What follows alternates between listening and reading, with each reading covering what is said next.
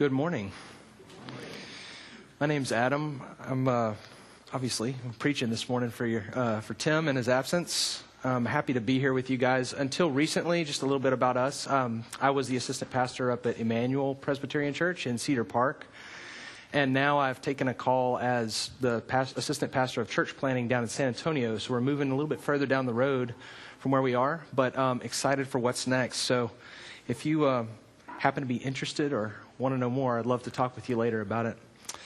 Um, the sermon lesson this morning comes from the book of Hebrews, all of chapter 8. Um, remain seated while I read it for you. Hebrews chapter 8. Now, the point in what we are saying is this we have such a high priest, one who is seated at the right hand of the throne of the majesty in heaven, a minister in the holy places in the true tent that the Lord set up, not man. For every high priest is appointed to offer gifts and sacrifices. Thus, it is necessary for this priest also to have something to offer. Now, if he were on earth, he would not be a priest at all, since there are priests who offer gifts according to the law. They serve a copy and a shadow of the heavenly things. For when Moses was about to erect the tent, he was instructed by God, saying, See that you make everything according to the pattern that was shown you on the mountain. But as it is, Christ has obtained a ministry that is as much more excellent than the old, as the covenant he mediates is better, since it's enacted on better promises. For if that first covenant had been faultless, there would have been no occasion to look for a second. For he finds fault with them when he says, Behold, the days are coming, declares the Lord, when I will establish a new covenant with the house of Israel and with the house of Judah, not like the covenant that I made with their fathers on the day when I took them by the hand to bring them out of the land of Egypt. For they did not continue in my covenant, and so I showed no concern for them, declares the Lord.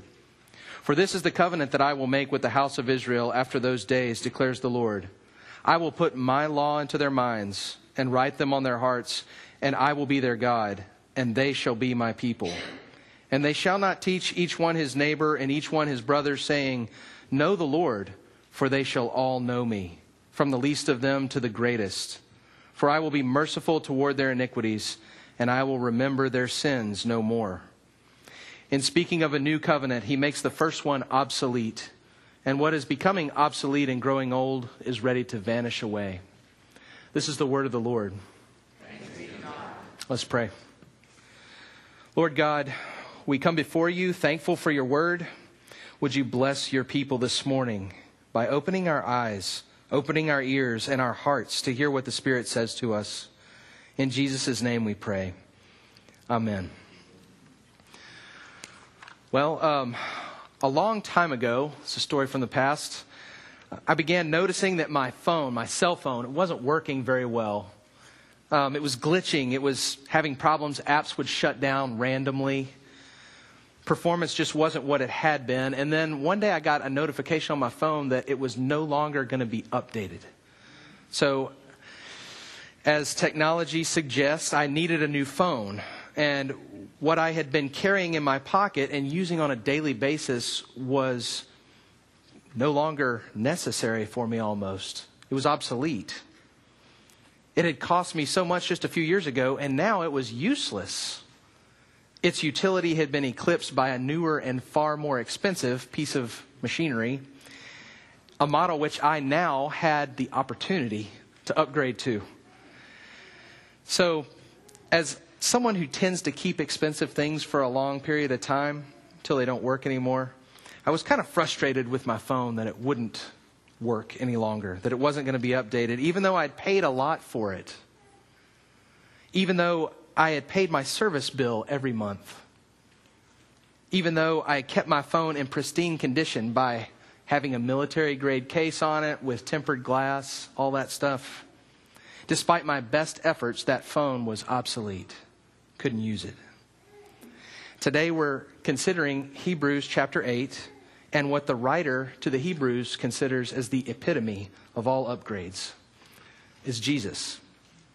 He's our superior high priest, and he has a superior new covenant that he mediates.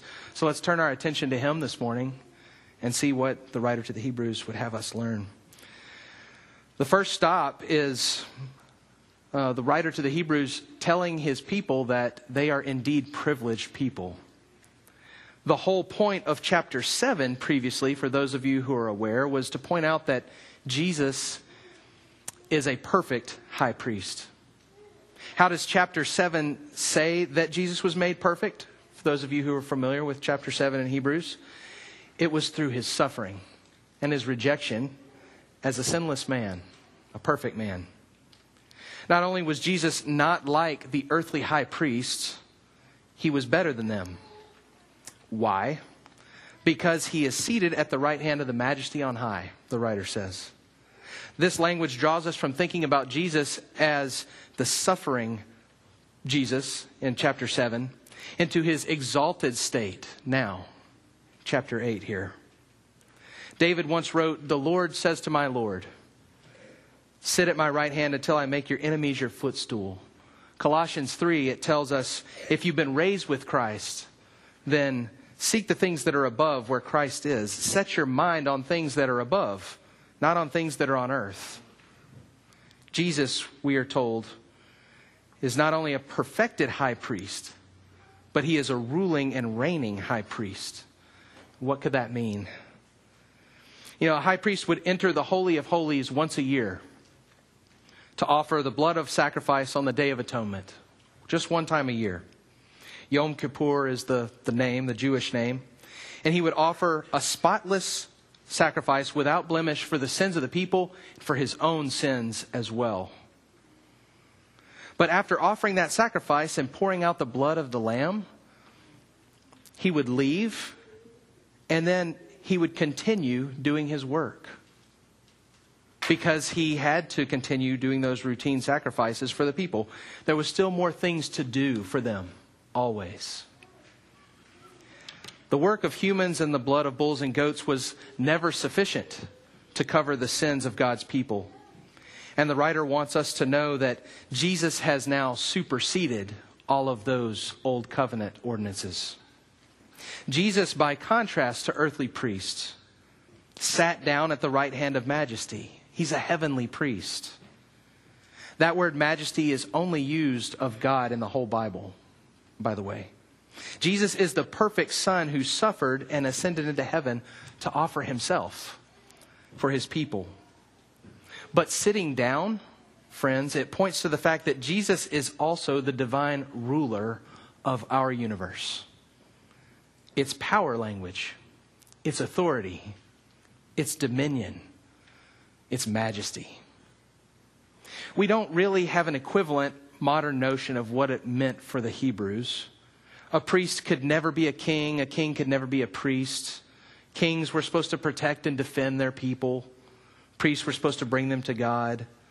Kings were supposed to seek their welfare and govern with care. For Jesus to be a high priest in the heavenly places and seated at God's right hand meant that he was something wholly more new and important, more incredible than any high priest who'd come before. Because he ministered in the true tent set up by the Lord in the heavens. Why would the writer point this out, though? Early Jewish Christians, who were undoubtedly in this congregation, they prized the earthly, the ritual, the ceremony. It was special, it was elaborate, it was historic. They'd been worshiping this way for centuries. It was real. And how often do we too look to what's here, friends, instead of the heavenly? We look to the earthly instead of the heavenly. We settle for transience instead of transcendence. We trade spiritual for secular. It's tied into our need to supersede the previous in pursuit of the progressive. What do I mean by what I just said?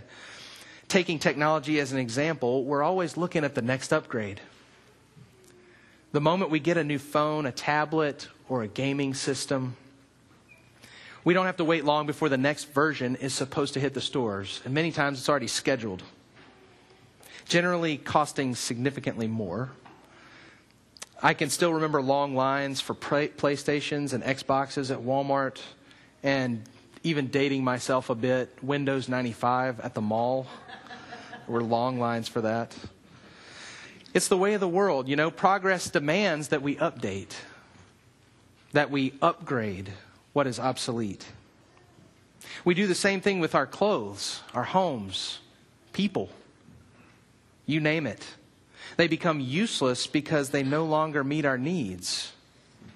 For instance, many today believe that there was a time in humanity's past when there was the flowering of religion. As mankind progressed, they see, you see, they needed religion to help them through all of the violent and unpredictable world in which they lived. But now, as mankind has become enlightened, as we make more scientific achievements and discoveries and advancements, we realize that we don't need religion. That's what the world says. Modern people now look into themselves for truth. Religion has become useless in our world today. Instead of clinging to earthly religion, we replace God with ourselves. And some of you might be thinking, why would anyone need Jesus? Wasn't he just a good teacher who had some great ideas about how to treat other people? Wasn't he a prophet who pointed people toward the importance of living by the standards of our common humanity? Wasn't he just a man who others later deified in order to set themselves up with their own religious system? We'll get to some of these things in a little bit. But the point the writer is making here is that Jesus is such a high priest, one who has entered into the heavenly places to offer not animal blood, but his own blood. And then sitting down in victory and power and authority at the right hand of God, the majesty in the heavens.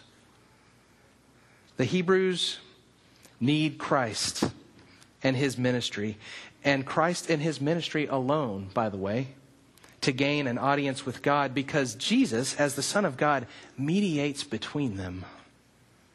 In Jesus, the perfectly compassionate, perfect high priest is also the all powerful ruler of everything and everyone and everywhere.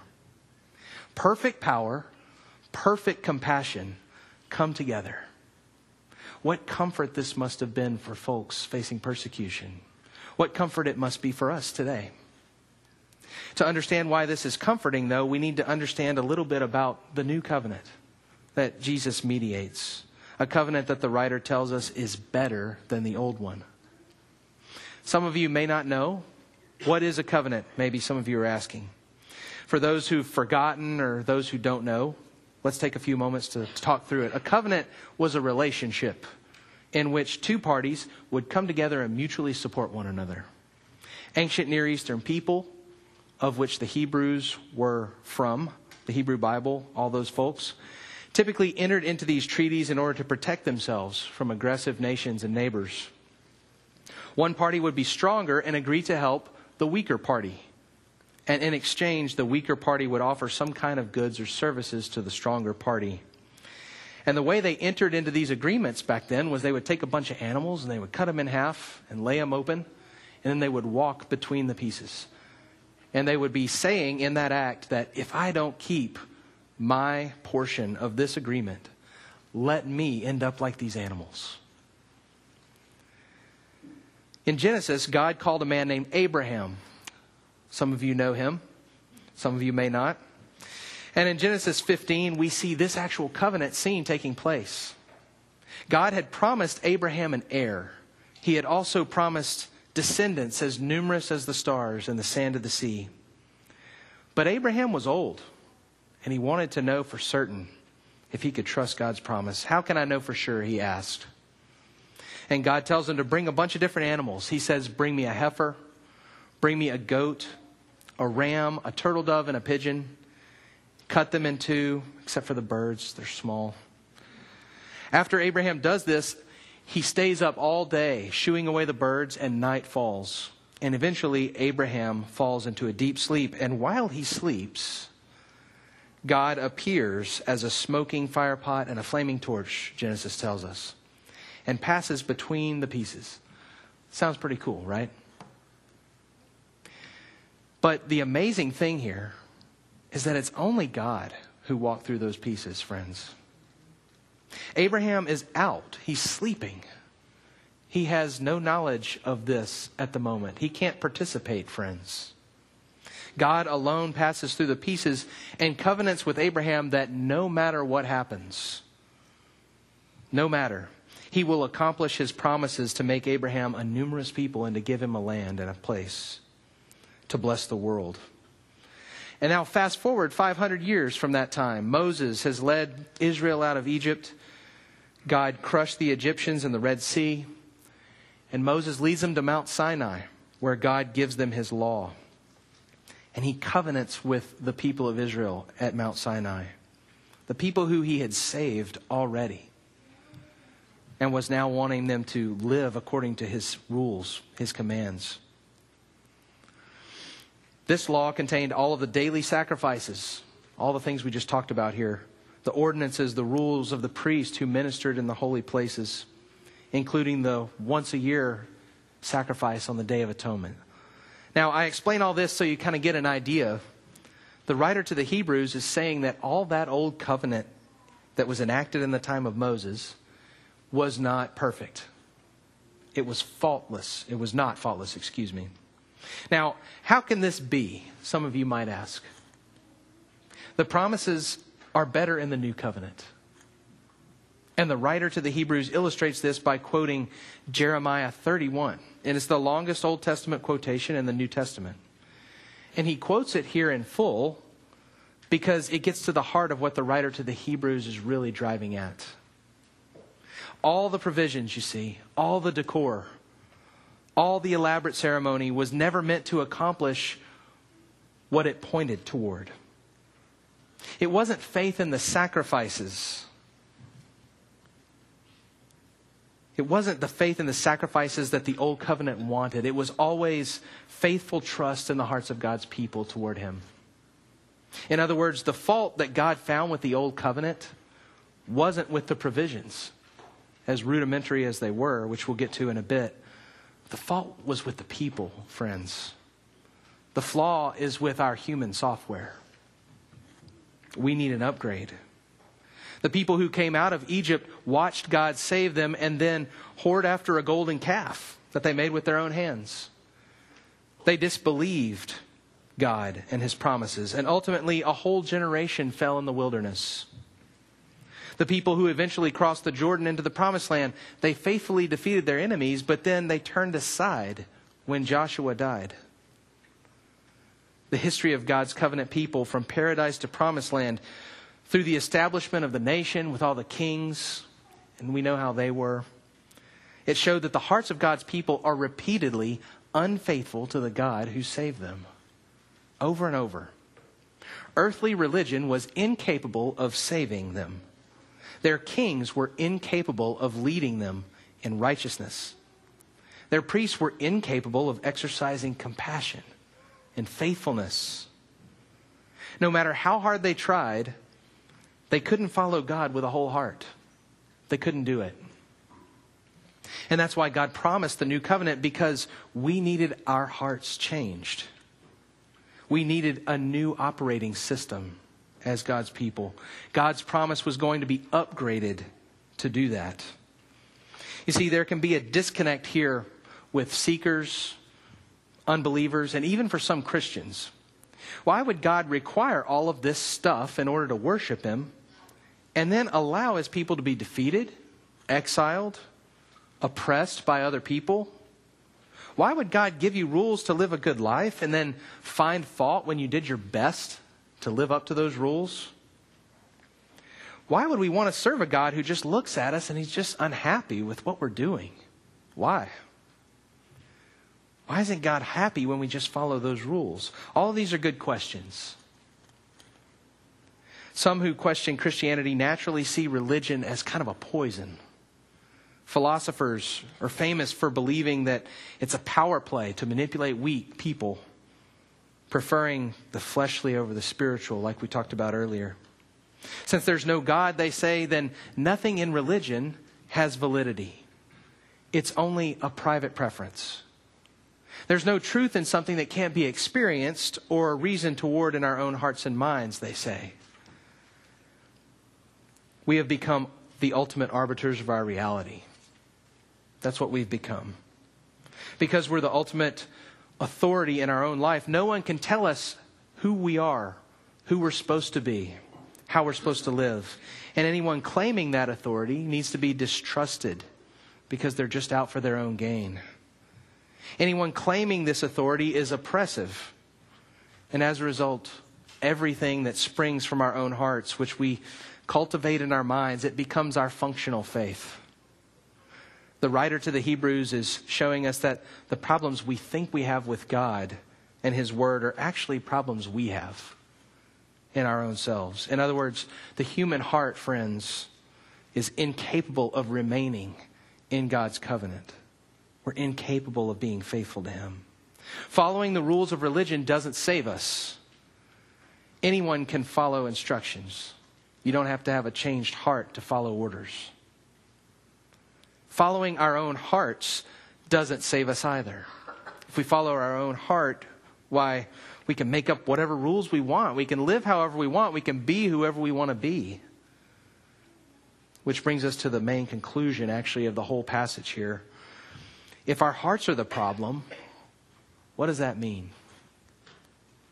Scripture has so much to say about the condition of our hearts. Jeremiah 17 says, The human heart is deceitful above all things and desperately sick.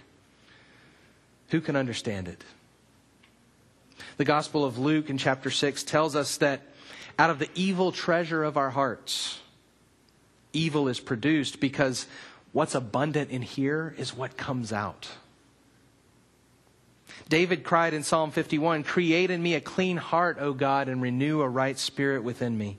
The testimony of God's word, friends, time and again, is that the human heart is deceitful and wicked and sick. Remember, God saved his people and entered into a covenant with them, but his people were unfaithful to him.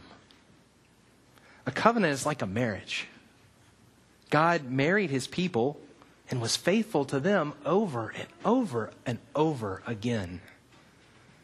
And repeatedly, they were unfaithful to him through idolatry, pagan worship, seeking gain from earthly power. But he gives them the very thing that they need to heal them and to save them from brokenness. Look with me in verse 10 and following. If you have your Bible still open. For this is the covenant that I will make with the house of Israel after those days, declares the Lord. I will put my laws into their minds and write them on their hearts, and I will be their God, and they shall be my people. And they shall not teach each one his neighbor and each one his brother, saying, Know the Lord, for they shall all know me, from the least of them to the greatest. For I will be merciful toward their iniquities, and I will remember their sins no more. God promises to do two things. One, he's going to personally put his law into the minds of his people. He's going to write it on their hearts. And because of that, he will be their God. He will show himself as their all powerful, authoritative, mighty, sovereign king who doesn't just give orders to be followed or rules to be kept, he will literally see to it that they're able to remain faithful to his covenant. Because their hearts and minds will be centered on keeping God's law, on loving him, knowing him more and more, becoming more like Jesus, being transformed into the likeness of him. They will be able to follow him and remain faithful to him, not because they meticulously adhered to all the rules but because God will do a work within their hearts that they're incapable of doing otherwise. The second thing that God promises is that everyone in the new covenant will truly know him. Members of the new covenant will truly know him because of his mercy and his forgiveness, he says.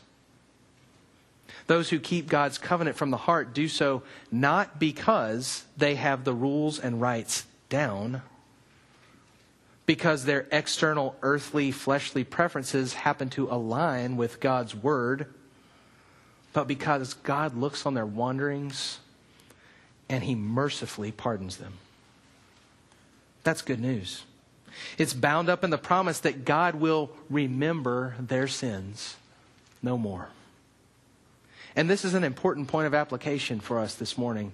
You see, friends, we might look at this passage and think that when we come to faith, God is saying that He will forget everything evil we've ever done.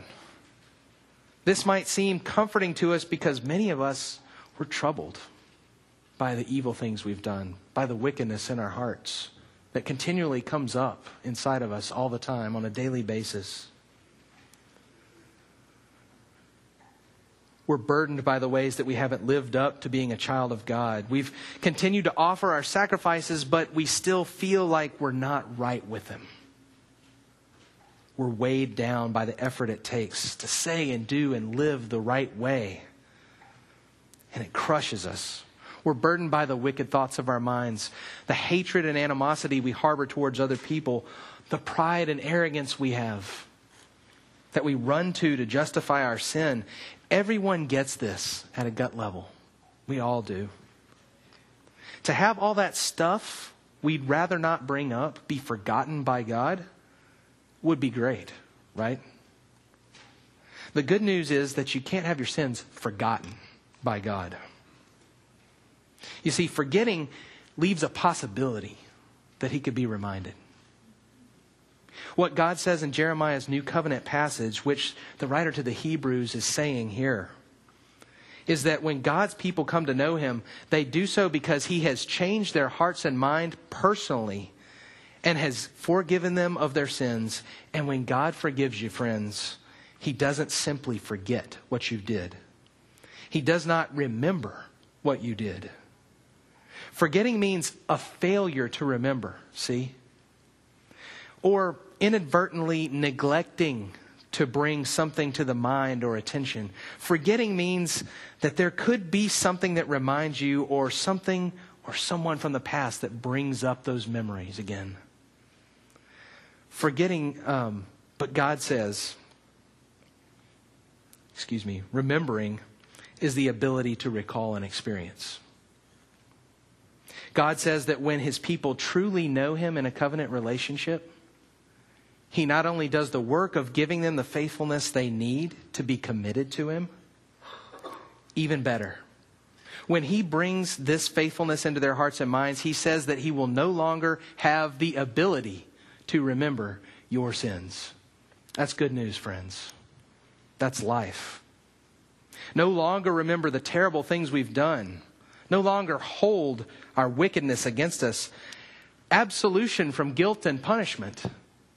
This is good news, friends. Do you feel like a weight lift off of you when you think about that? It's incredible. How can this be, you say? Scripture tells us about Jesus, friends, the sinless Son of God, made perfect through his suffering, his sacrificial death on the cross who ascended into the heavens after he raised from the dead, and now is seated at the right hand of the Father in glory and majesty, ruling and reigning, yet offering his own blood for you. The gift that our superior high priest offered was himself, not the blood of animals, bulls, goats, rams. That stuff was no good.